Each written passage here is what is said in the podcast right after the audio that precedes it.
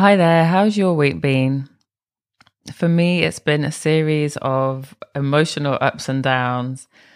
It's been like that for a few weeks, actually. The outrage that has poured out of all of us against the murder of George Floyd and the many, many others before him has filled our hearts and minds with anger and sadness. The reactions or lack thereof from some in the non black or brown communities has left us speechless. Seeing the ensuing protests has given us hope, yet still while fighting back tears that we can't quite acknowledge as we head back into our working environments. There's lots of conversations that need to be had, and there's lots of conversations going on in the DMs. A phrase that keeps coming up is, it's a lot, or I feel heavy, or my head aches, my jaw aches. You kind of feel like you need a holiday, but you can't express why. I've done a lot of reading over the past few weeks, and one of the things that I learned, I shared this on my Instagram actually, is about why we sigh. I learned so much, and it's it's actually a it's a, a coping mechanism for stress, depression, and, and distress. So sighing essentially is keeping us alive. What I'll do, I'll leave a little link at um, in the show notes to my Instagram, so you can watch the video.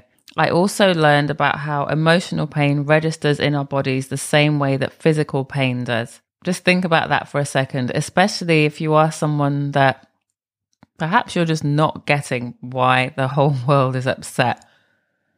Think about that because emotional pain is registering with us every time we see a graphic image of someone's murder or someone being attacked while protesting for basic human rights. One thing that I've personally tried to avoid over the past week is spending large amounts of my time scrolling through Instagram.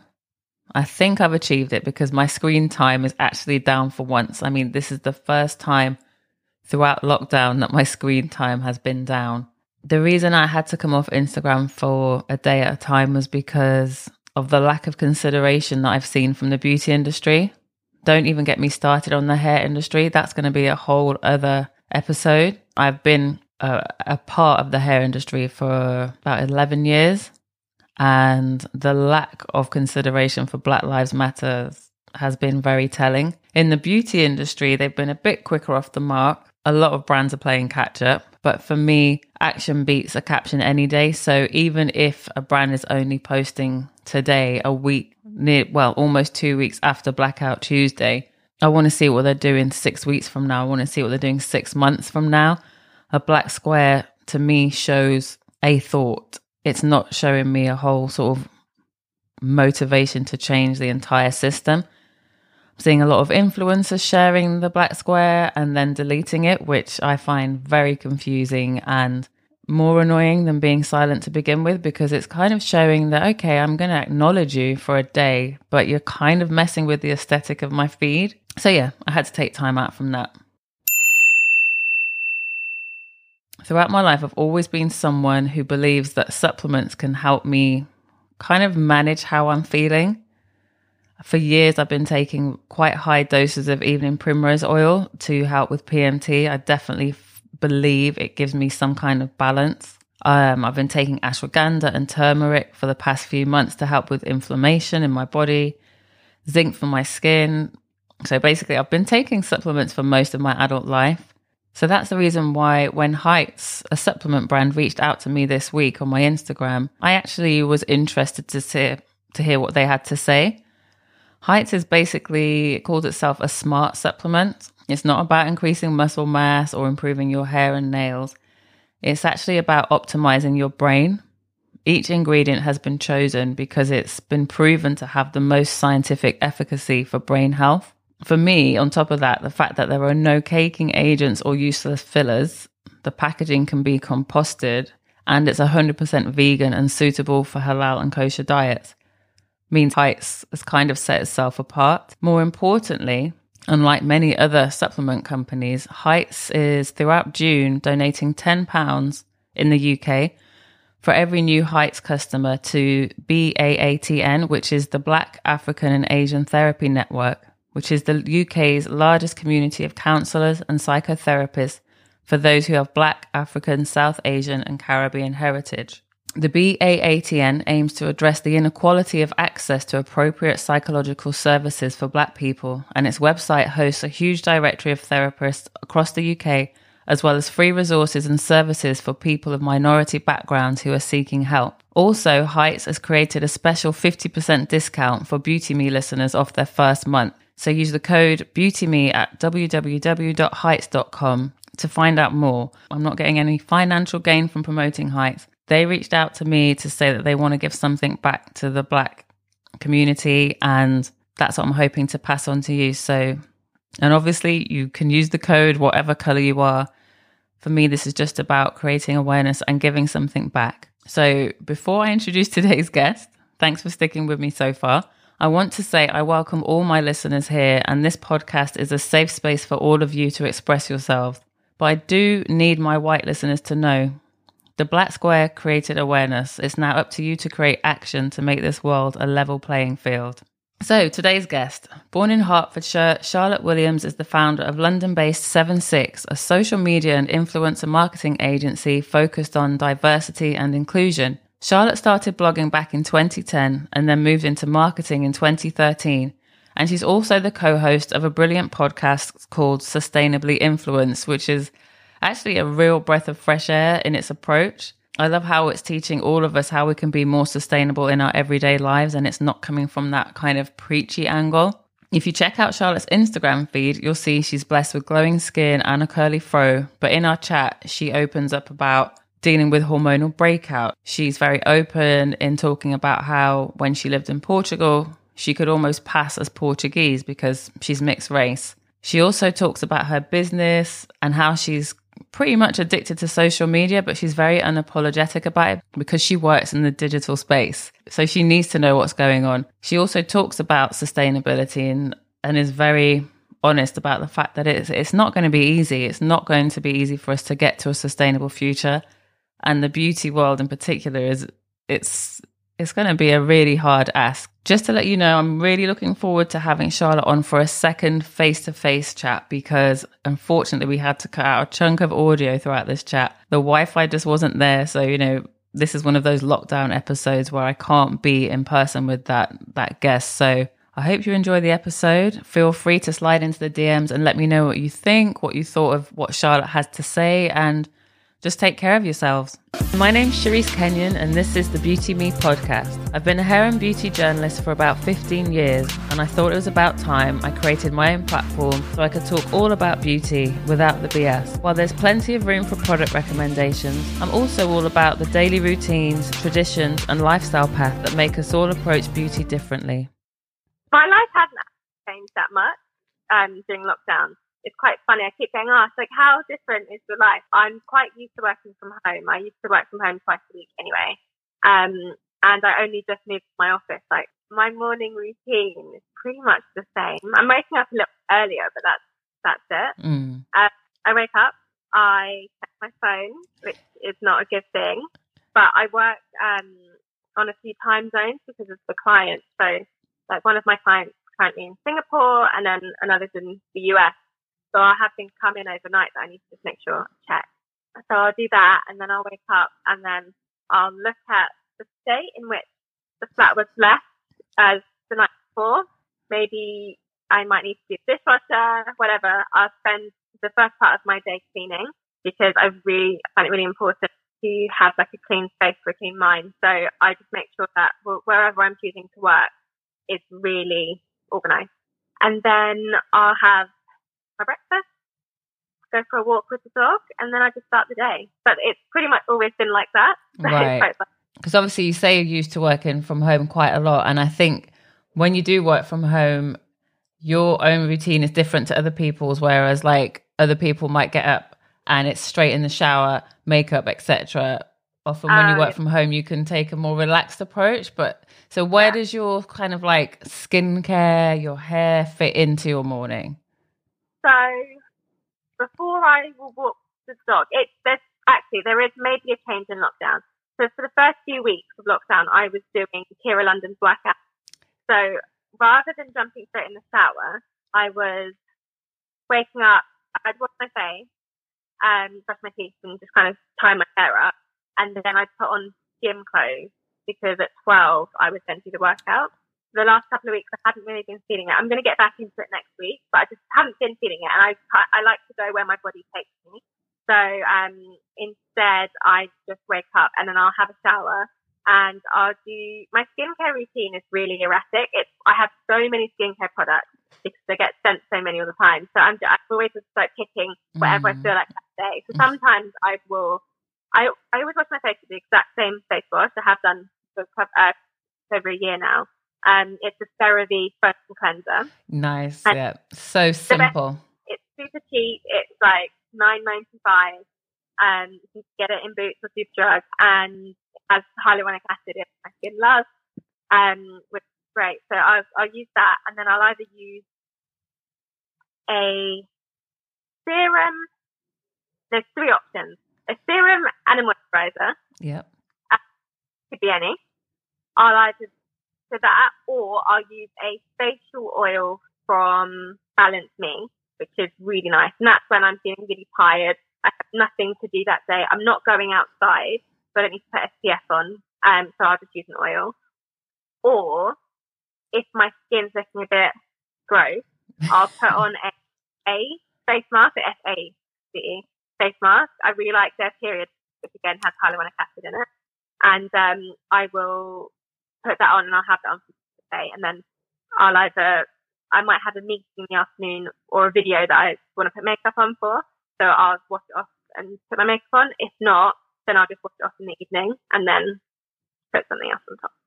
So describe to me what your version of gross is because every picture I've seen of you is like that flawless, like skin commercial, that level.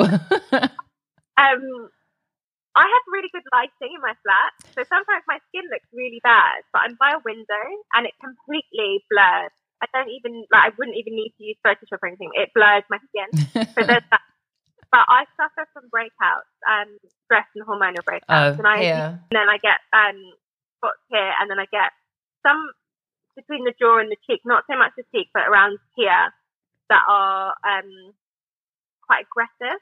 And I have had some in the past that have been like between my eyebrows, which was really really bad. But um, I went heavily to Skin Doctor last year, Dr. Ewoma. Yes. She's incredible, and she literally changed my life because I've always had issues with my skin um, since I was about 15. I've had on and off great skin. Sometimes my skin looks flawless and it's like incredible. And I'm like, oh, this is great. And other times I have such aggressive breakouts. They come out of nowhere. I don't like, there's no warning. I just wake up and it's like, and they get progressively worse. Um, but I know with me it's to do with hormones and stress.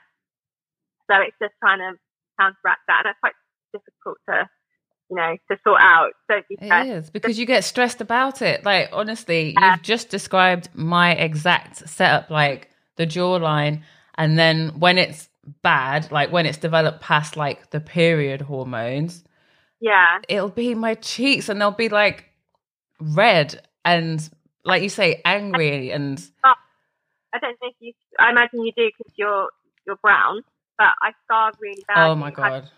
Yeah and that's also something I struggle. I'm not wearing any makeup today. I don't know how good the camera is, but I, I, was looking at my skin the other day and I was like, oh, it's good at the moment, but I've just got a couple of scars that are quite, they're quite prominent, they're dark, and they're quite big, and something I've just learned to live with. I'm quite content with my own skin. Yeah. I'm not the kind of that I need makeup to feel good, but I do know that if I post a video or a picture on my feed where I don't have makeup, it won't perform as well and sometimes if I'm trying to promote a product or a service or something and I want it to perform well, I need to make sure that yeah it, it looks good. But that's just how it is. I'm fine with that. Yeah. not me. I think I look nice. I'm happy. You know, my boyfriend always says to me, "You always look so much nicer without makeup." Whatever. Boys say that to you. my but, husband's the same. It's like, oh, you're so beautiful, natural. But um, I, I am happy with my own skin, so yeah. which has taken time.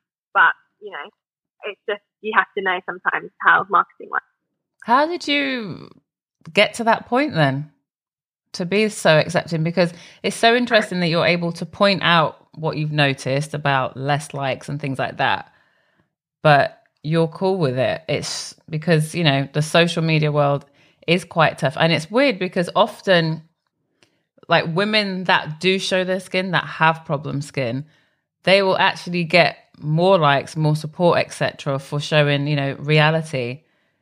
Yeah. So it's kind of like your experience in the com the other side. Maybe it's because your skin I, looks so I don't know. It's I don't think my skin is like bad enough to be like yeah a spoke for skin. Um it it's like little bits of yeah. outbreak. Yeah. So it's like let's all join together as one. Um how did I think, like get comfortable with myself? I think I've always been very confident, but I was, I think I would say I was very lost for a, a, quite a while, um, in terms of what I, how I portrayed myself, let's say. Okay. Um, so I used to live in Portugal. One thing, really random. Mm-hmm. I used to live in Portugal. Okay. And I in northern Portugal, which is very untouched, and it's not many. But Portugal does have a quite a black population because of the ex-colony like Angola, Mozambique, and Guinea-Bissau. So people, um, there are African people who live in Portugal and are Portuguese. But in Porto itself, it's not the most multicultural city. When I lived there was probably when I was most straightening my hair. I would wear um, half a head weave and I um, would always have a face of makeup on because they are so superficial over there. It's insane to the point where you go to the cinema over here, when I go to cinema, I literally go in my pajamas. when over there, they go in like heels and like cute little outfits. And I remember going to cinema once with a friend and his, with my ex-boyfriend, our friend and his like new date. And he was like, Shah, why are you wearing like pajamas? What the hell? Like, we're at the cinema. And I was like, exactly. And then she turned up in this cute outfit. And I was just like, oh, that's how it rolls over here. Okay, cool. And I think I got so you. I lived there for just over two years, mm. like nearly three. And I think I got so used to that kind of lifestyle, which is so different. Not all of Portugal is like that, mm. but I think the city that I was in mm-hmm. was. And I just got so used to that um, and kind of passing as Portuguese because I am like like lighter skin. Yeah. So I could be with my straight hair, I could be like a tan Portuguese person. And my I worked really hard on my accent so that they felt like I was from. Right. So I could pass as a Portuguese person quite easy, or maybe um like a like a Brazilian with a weird accent. Um, so I think when I came back, I one of my I have I wore my hair curly for like first time in years, and one of my friends was like, "Oh my god, I forgot what you look like," and I was like, "Oh, that's a weird thing to say." And then I realized like I was always trying to look perfect and polished, mm, mm. whatever that may mean. And then um, it was when I came back and I went to the breakup and I met my new partner and my, now current life partner. Yeah. Um, I kind of went through a transition of like really taking a minute to think about who I am. And I think now I'm just like, yeah, this is me. I still have certain issues with different things, but mm. I think quite content with me as a person. I'm also 30, so I think I've. I'm whatever. A bit, I'm a bit tired of being like worried about what people are thinking because it doesn't matter. When you were growing up, when did you kind of click that there's this thing about beauty in the world that you know? Obviously, it's very female centric that you could play around with your hair and your makeup. Was it like through your family or TV or? No, um, I was actually talking to my partner about this recently. It's quite interesting. So I grew up in Hertfordshire, not not too far out of London. My family are all from London. Um, so I had this weird thing where all my cousins lived in London and we're all like full Londoners, and all my friends were like, well, it's not like the countryside of, of Hertfordshire, but they're just different. So I had um, lots of white friends growing up because there weren't really any other options. Um, and I had this friendship group that I fell into when I was in year eight. Um, when I think one of the girls must have seen me. It was kind of like Mean Girls. Like, you're pretty. You should roll with us. That kind. Of. And then, I, yeah, which was cute. And I kind of got pulled into this group. Um, and treated a bit like a doll, which at the time I didn't really mind. So I, I would have this this friend who would straighten my hair and she'd help me with my makeup. And I wasn't really my mum doesn't wear makeup, so I wasn't really into that before. But it was something I was curious about.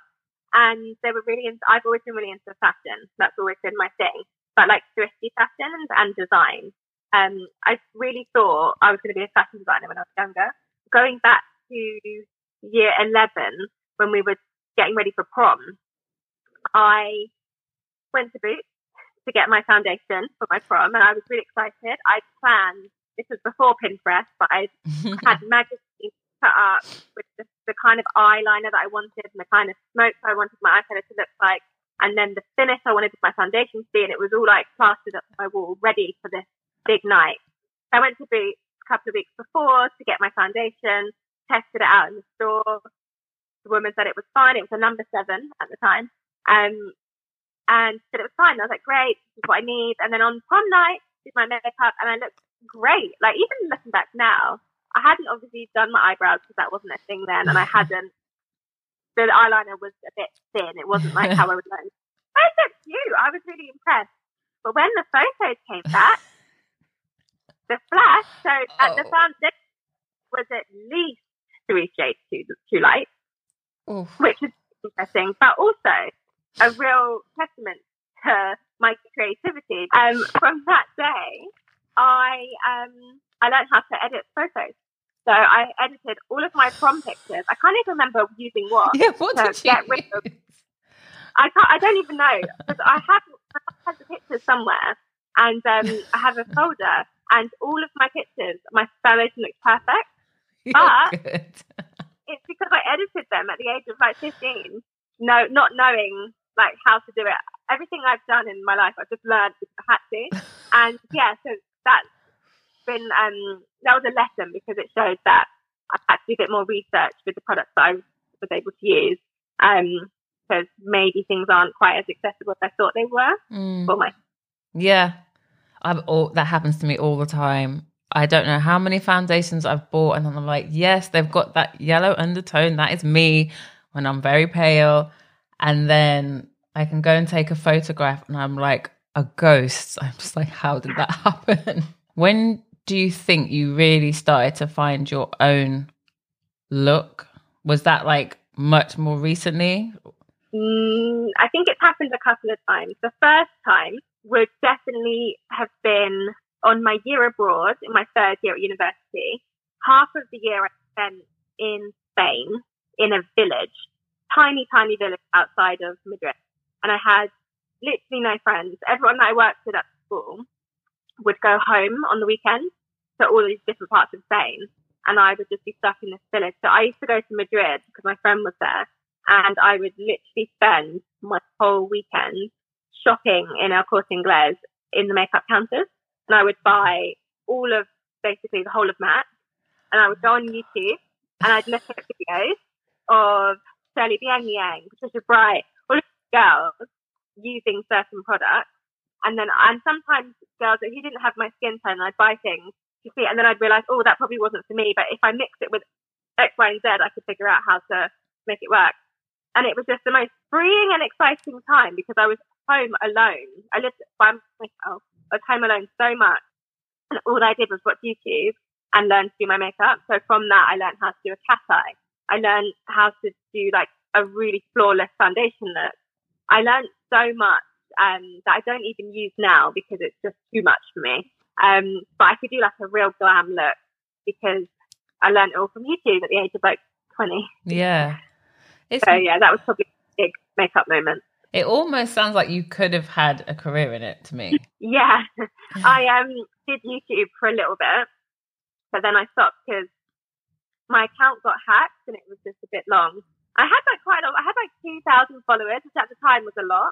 Yeah. Um, yeah, and then I was just like, I can't bother with this. This is this is long. I don't know how this works, and then I kind of let it disappear. But I, I used to be so makeup obsessed. I don't really wear that much makeup now. I only really wear concealer and then a bit of mascara and brows.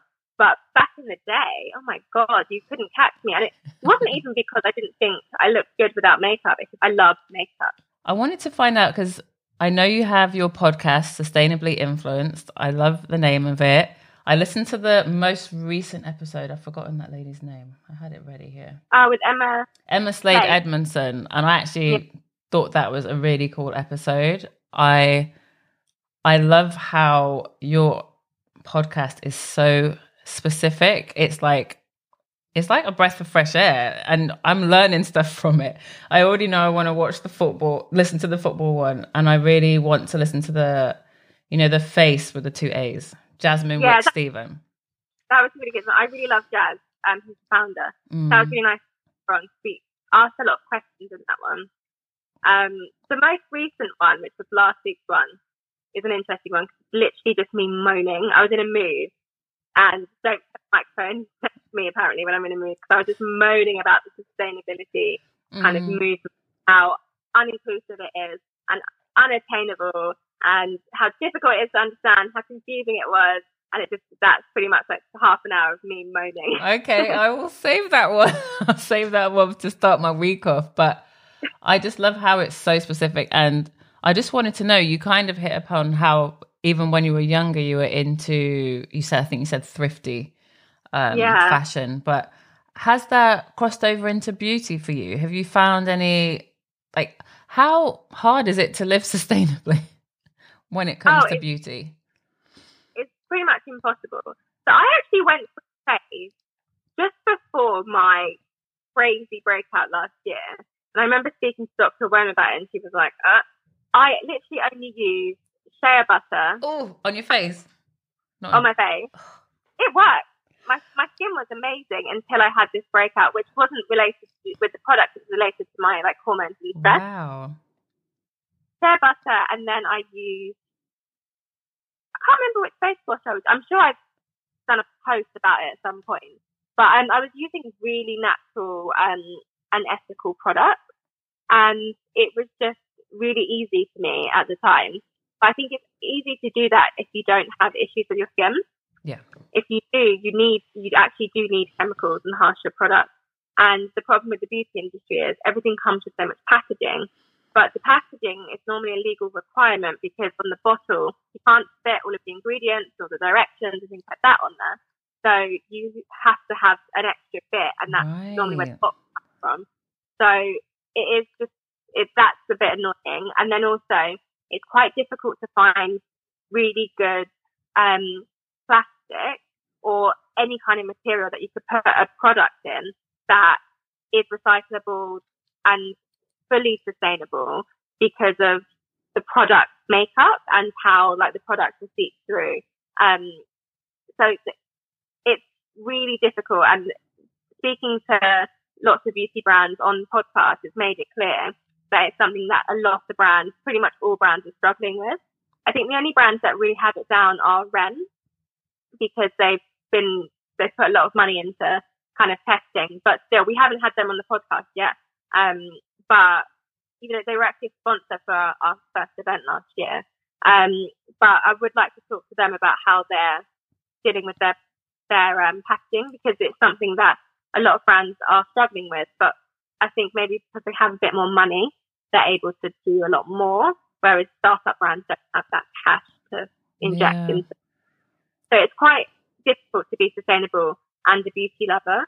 Um, but there are brands like, for example, Typology, which um, just launched in the UK, that are um, supposed to be fully sustainable. We're actually testing out their products next week, so I'll keep you updated on that. But um, yeah, there are brands doing this, but again, they are normally the brands with the money. Yeah. It's I've found it really frustrating lately because you want to do better. So you examine all the areas where you can do better. And then you run out of shower gel and it's you've got to buy plastic again. Do you know what I mean? It's just Yeah, it's like it has to be a major movement. It has to be governments involved. And Yeah. now, you know, I do think a side effect of COVID 19 is no one's talking about sustainability right now.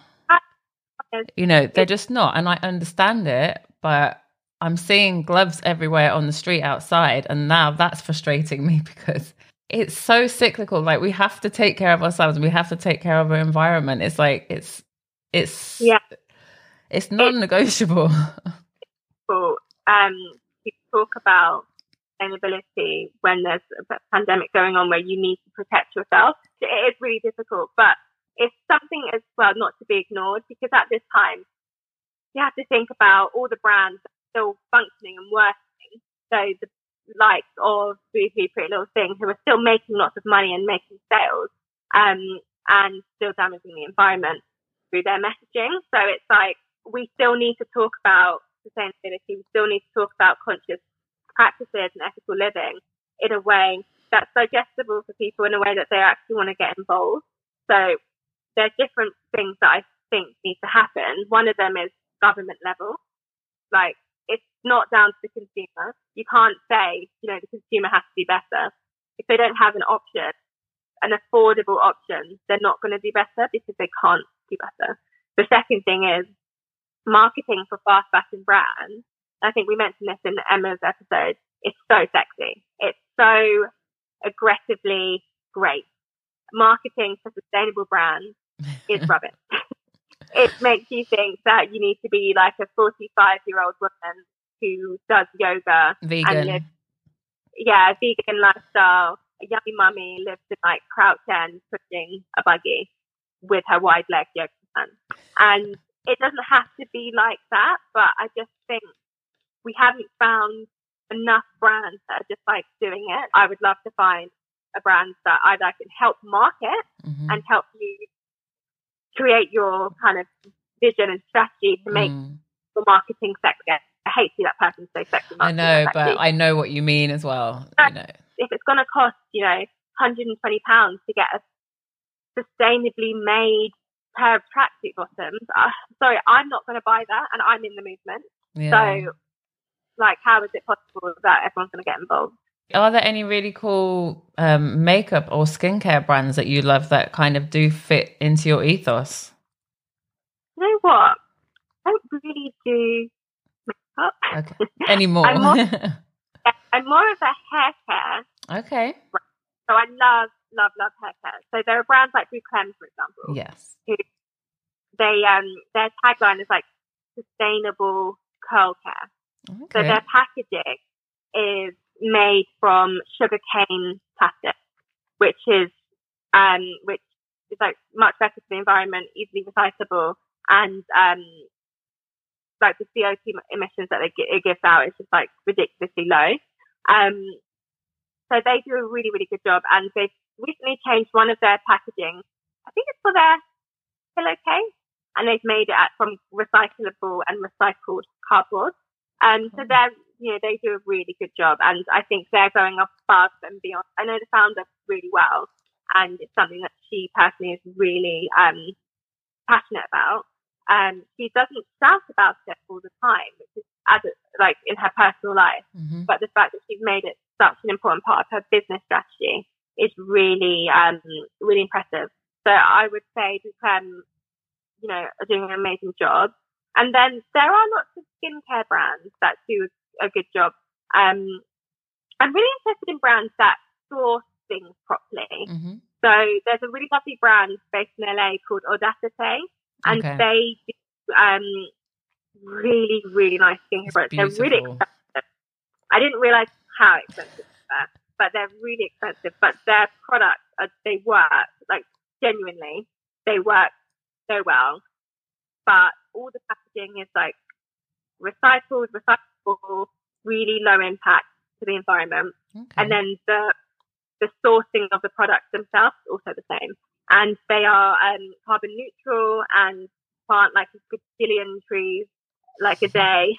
like they, their founder actually, she is a French lady that moved to LA, I think in like the 90s, and she had breast cancer and she healed herself um, through a lifestyle change Mhm.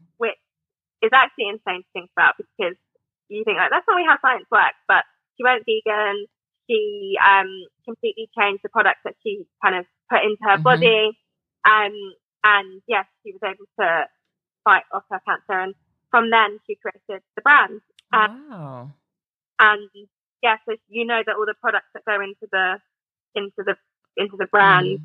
are just amazing because she Yeah. wouldn't put any bad or negative as well. So, Okay, thanks for. I'm going to look them up because I've seen. I love the look of the brand. Yeah, it's really, Um, really, it's like a cool LA brand. yeah, I love love LA. I love the LA vibe. So but it's got a bit of a Caribbean chic feel to it as well because she's kind of a hybrid, like Caribbean lady. Oh no, she's actually from she's from South of France, I think. okay, So she's a chic French lady yeah, with- yeah, yeah.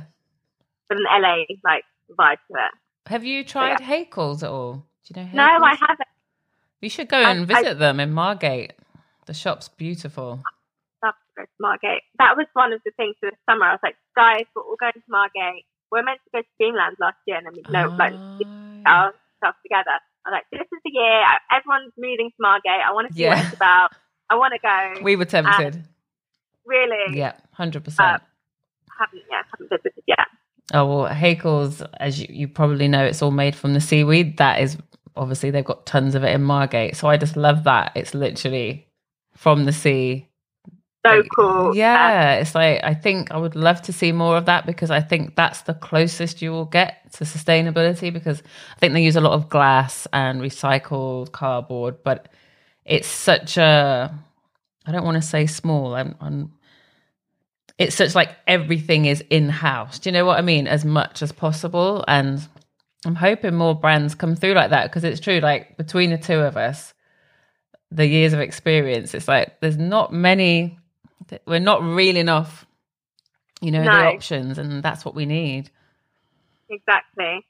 And also, there are big brands that are able to make changes and do things, but they've also done lots of things in the past that they still need to offset Oh my god, Where- yeah, that way. Whereas new brands coming in, I think it's really important that they come in with a um, sustainability mindset. Mm. And sustainability is a really funny term. The reason why I can complain about it a lot because it doesn't really mean anything. Mhm. Um, so th- there are different ways to be sustainable, but there isn't one way to be sustainable.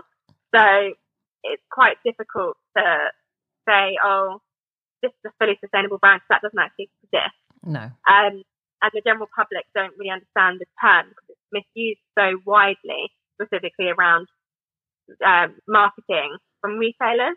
Yeah. Like think about H and M, for example, dubbing themselves the most sustainable brand in the world, where actually they were considered the most transparent brand out of 250 brands that were like on a report. Mm. So like people don't really understand, and then they just throw words out, and then people are just misinformed. So yeah, the whole sustainability side. As much as I love being a part of it, and this journey is really exciting, it's just bit of a. Can you swear on this podcast? yeah, you can say what you like. Yeah. Get the head back Mhm. because sometimes it doesn't make any sense. it is a journey and i think you're going to be on it for a while but we need people like you to show a more diverse version of even approaching it so i do think you're doing good work have you found any i know you already work from home so maybe not but have you found any benefits to this extended period of being alone being with your Yeah. partner big time. So if I think about it on a personal level, um, I really enjoy so not having to commute, not having to, not having any plans. I find I find general life a little bit overwhelming, having to balance wanting to be a, a successful businesswoman with um, having friends. Yeah. because they don't actually go hand in hand. And I find that balance of relationships really difficult, which sounds really bad, but I, I genuinely do. I have, I don't have one friendship group. I have like multiple, which is probably my issue. Um, and I find it really difficult to make sure everyone is like, bring them all Happy. together and yeah so I don't miss having to do that because I can still Zoom my friends or I can text them and keep updated, but I don't have to go anywhere. I don't have to like spend extra energy, which sounds negative, but I'm really focused right now. So I'm trying to not lose my vision. So that's one thing. But on a personal level, my partner and I have always found it really difficult being on top of each other. I'm an introvert and he's an extrovert. I love my own company and my own time. And I find it exhausting being around other people for too long, like genuinely exhausting. And he is the polar opposite and loves being around these people. He hates being alone. He loves being surrounded by people. So we've always found a balance there because we've never really had to spend too much time just us two together. And when we do it, when we want to. Yeah. So we thought this was going to be really tough because it's like an, an actual nightmare. Um, but for some reason, we we got sick really early on, like the first the week before lockdown and the first week of lockdown, we were sick. Um, so we that was really tough, Mm. and we were working. Well, I was I don't think he was, but I was working, trying to make sure that all the clients were adjusting, but then also hadn't told any of them that I was sick. I didn't do any Oh, Zooms. I was doing like emails, and I was literally in pajamas in my bed, like couldn't move. Mm. Um, and it was really interesting because we were bickering a lot then, but it's because we were uncomfortable, we were ill, and we were just a bit confused and uncomfortable. Full stop. Um, and then we had a little bit of a blowout on week three, bit of an argument. Literally from then, I think we figured out our boundaries. We figured out what this looks like for us. We're both really busy and we both have like goals that we're trying to hit right now. And I think we've just done a really good job at just giving each other space and listening to each other and uh, allowing each other to have our time. And I don't know how it's worked, but it has. And we, I feel like we've actually got stronger. As a, we've been together for six years now, but as a couple, we've got stronger from this Mhm. than before because I would never have thought that we would like survive being at home, just the two of us for like nearly nine weeks. But actually, it's been great. I've really enjoyed it. So- Oh, I love that. Are you someone that's into, you know, uh, dare I say it, the hashtag self care? Are you someone that is about, do you find a balance in taking care of yourself? Because you seem so on. Do you allow yourself to have those times of unwinding? So I don't work on weekends. That's my thing. Um, at the moment, I'm working on a campaign. So the last two weekends, I've had to be on call, and fine with that because I know next weekend I don't have to be, and I'm going to try and not do another campaign that falls over weekends. But it's just the way this one has, has you know, worked out. Um, but generally, if I'm not working because I don't have to, um, I will not use my phone for work purposes. So I will, so I have all my notifications switched off on my phone. So you can only get hold of me if I want to be got, gotten hold of. Um, I've always got my phone on do not disturb and that works for me. Um, and I know my clients, we do a lot over email and WhatsApp, but we have working hours. Mhm. So it works nicely. So I make a real big point of continuing that over the weekend. Sometimes I won't look at my phone and my sister will get really annoyed and be like, you haven't looked, like, you haven't replied to my message from Saturday and it's now Monday morning. And I'm just like, because I didn't, I, I might have my phone on me and I might be using it, but I wasn't on WhatsApp Yeah. or I wasn't on my emails. I was just looking at Instagram for pleasure Yeah. or I was just on TikTok or whatever, but for pleasure, not so much for work Yeah. and I'm quite good at switching my brain. Um, because I really do love social media. It Sounds really like, and I, my screen time is always really high on my phone. And my boyfriend's always like, "Oh, you need to get that down," but I actually physically can't get that down because of the job that I do. yeah. So I work 50% on my phone and 50% on my laptop, so I can't really get that done. And I, and I know that, and I'm fine. Mhm. I know that I, I have a slight addiction to social media, but I have done since like 2010. So it's not, It's it's part just of you part of- Yeah. I like it. My, my best friends that I have now come from social media. So I'm Mm. just like, whatever. So I don't have, I don't feel like I have an issue with switching off. I do like to spend one day a week, um, sorting myself out. So I wash my hair today. I normally try to do it on a Sunday, but I, um, I generally will wash my hair and spend one day, like, exfoliating my body, doing a face mask, um, sorting my eyebrows out, making sure that I look nice for the rest of the week. And then one day midweek, I will um, do my cuticles, file my nails down, and put like a clear polish on them because can't go to the salon at the moment, so Yeah. we're just going to it. Um, and so that day will be tomorrow because I broke a nail yesterday. Oh. So happy But for me, that is self care because I like to make sure that I'm taken care of because I take care of a lot of people, staff, family, friends, Mm. the internet. so that I do take time to make myself feel special. Um, I will also make sure that one day I will make a really nice cocktail or have it. I'm not. A, I don't cooking, so either ask my partner to make me a really nice meal because he's an incredible cook. Um, that's it. and or get a really nice takeaway, and that will be like the inside, like I'm chilled. And then I will also make sure that I do at least one day do some kind of exercise. It used to be beginning of lockdown, it was every day. Then it was like four times a week, and now I'm just like, if I can do one day, I'll be happy. Mhm. But I, because I have to walk the dog, I have to make sure that um I, I, I make sure that I'm getting my steps in, which is nice. So I know that I'm moving. yeah. I just want to do something that's a little bit more increasing of the heart Yeah. rate and like makes me feel good that way. So self care to me is multiple different things. Mm. Self care to me might be going over my my numbers. So that sounds really weird because that still works, but I don't get to think about admin during the week. I'm always just catching up on everything because we get so much that comes through. On the weekend, it's the first time of the week I can sit for a minute, switch my brain off, and think about what I actually need. And sometimes that might be I just need to look through the numbers and just make sure, you know, we're going to be okay Yeah. or I need to, I really want to look through the numbers because I want to plan something.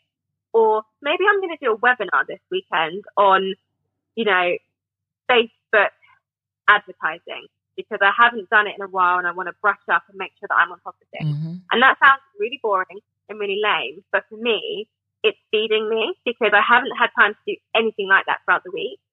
And when I sit and do it, I'm just like, oh, I really needed that to like recalibrate my brain. Yeah. Um, so admin for me is also really therapeutic and a form of self care. Um, yeah, Cool. I think that's the thing. It's like it sounds like you get into a flow when you do that, and I think when you get into flow, it's not work. It's literally no, it's pleasurable. I really like my business is part of me. It's not Mm. like it's not a job. It's my it is actually my life, which is really weird to say, and some people might see that as negative. But I've chosen this path, and I've chosen to do it in a certain type of way, and I really enjoy what I do. And I actually really love finding other founders who have the same mentality as me, because not everyone has that, and not everyone understands it. And when I find that, it makes me feel really normal yes, yeah, because I have got friends who don't understand that, and then they see me as being a little bit like wrapped up in my job, and I need to like chill out. And I'm just like, well, you've chosen to work nine to five or six and get paid by someone else. I've chosen a much riskier lifestyle that I'm constantly having to chase payments and make yes. and chase the you know the next opportunity to make sure that we grow. Mm. And I love that. I live for it. And that's my life. It's not just my job. So I'm just going to go for the final question, Okay. which is when do you feel you're most beautiful? I think I feel most beautiful when I am not stressed.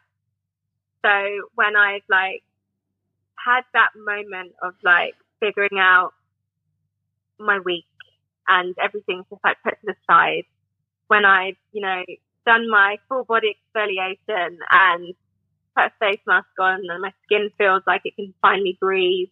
And when I've got fresh brows because I can actually do my brows myself. Luckily, I've been taught. So I can just like shape my face how I want it to be. My hair is either slick back or out, but it's comfortable. I just like to be comfortable. And I'm just wearing comfortable clothes. I don't, I, I genuinely feel really uncomfortable dressed up. And I have done for a long time. Makeup, full face of makeup and, you know, a tight dress or like a nice outfit makes me feel really uncomfortable. And I've I've said this to a lot of my friends before when we go out. I've never really felt that comfortable as like being the girl in the club Mm. because I don't really like the whole get up. Um, I really feel like myself and beautiful and happy when I'm just like me. Thanks for listening. Please do like, subscribe, and review when you get the chance. It's so important for me to keep improving on this podcast, so I'd love a review. You can also follow me on Twitter and Instagram at Beauty Me Podcast, and I'd love it if you could take a screenshot and tag me when you're listening so that I can see what you think. Thanks again for listening.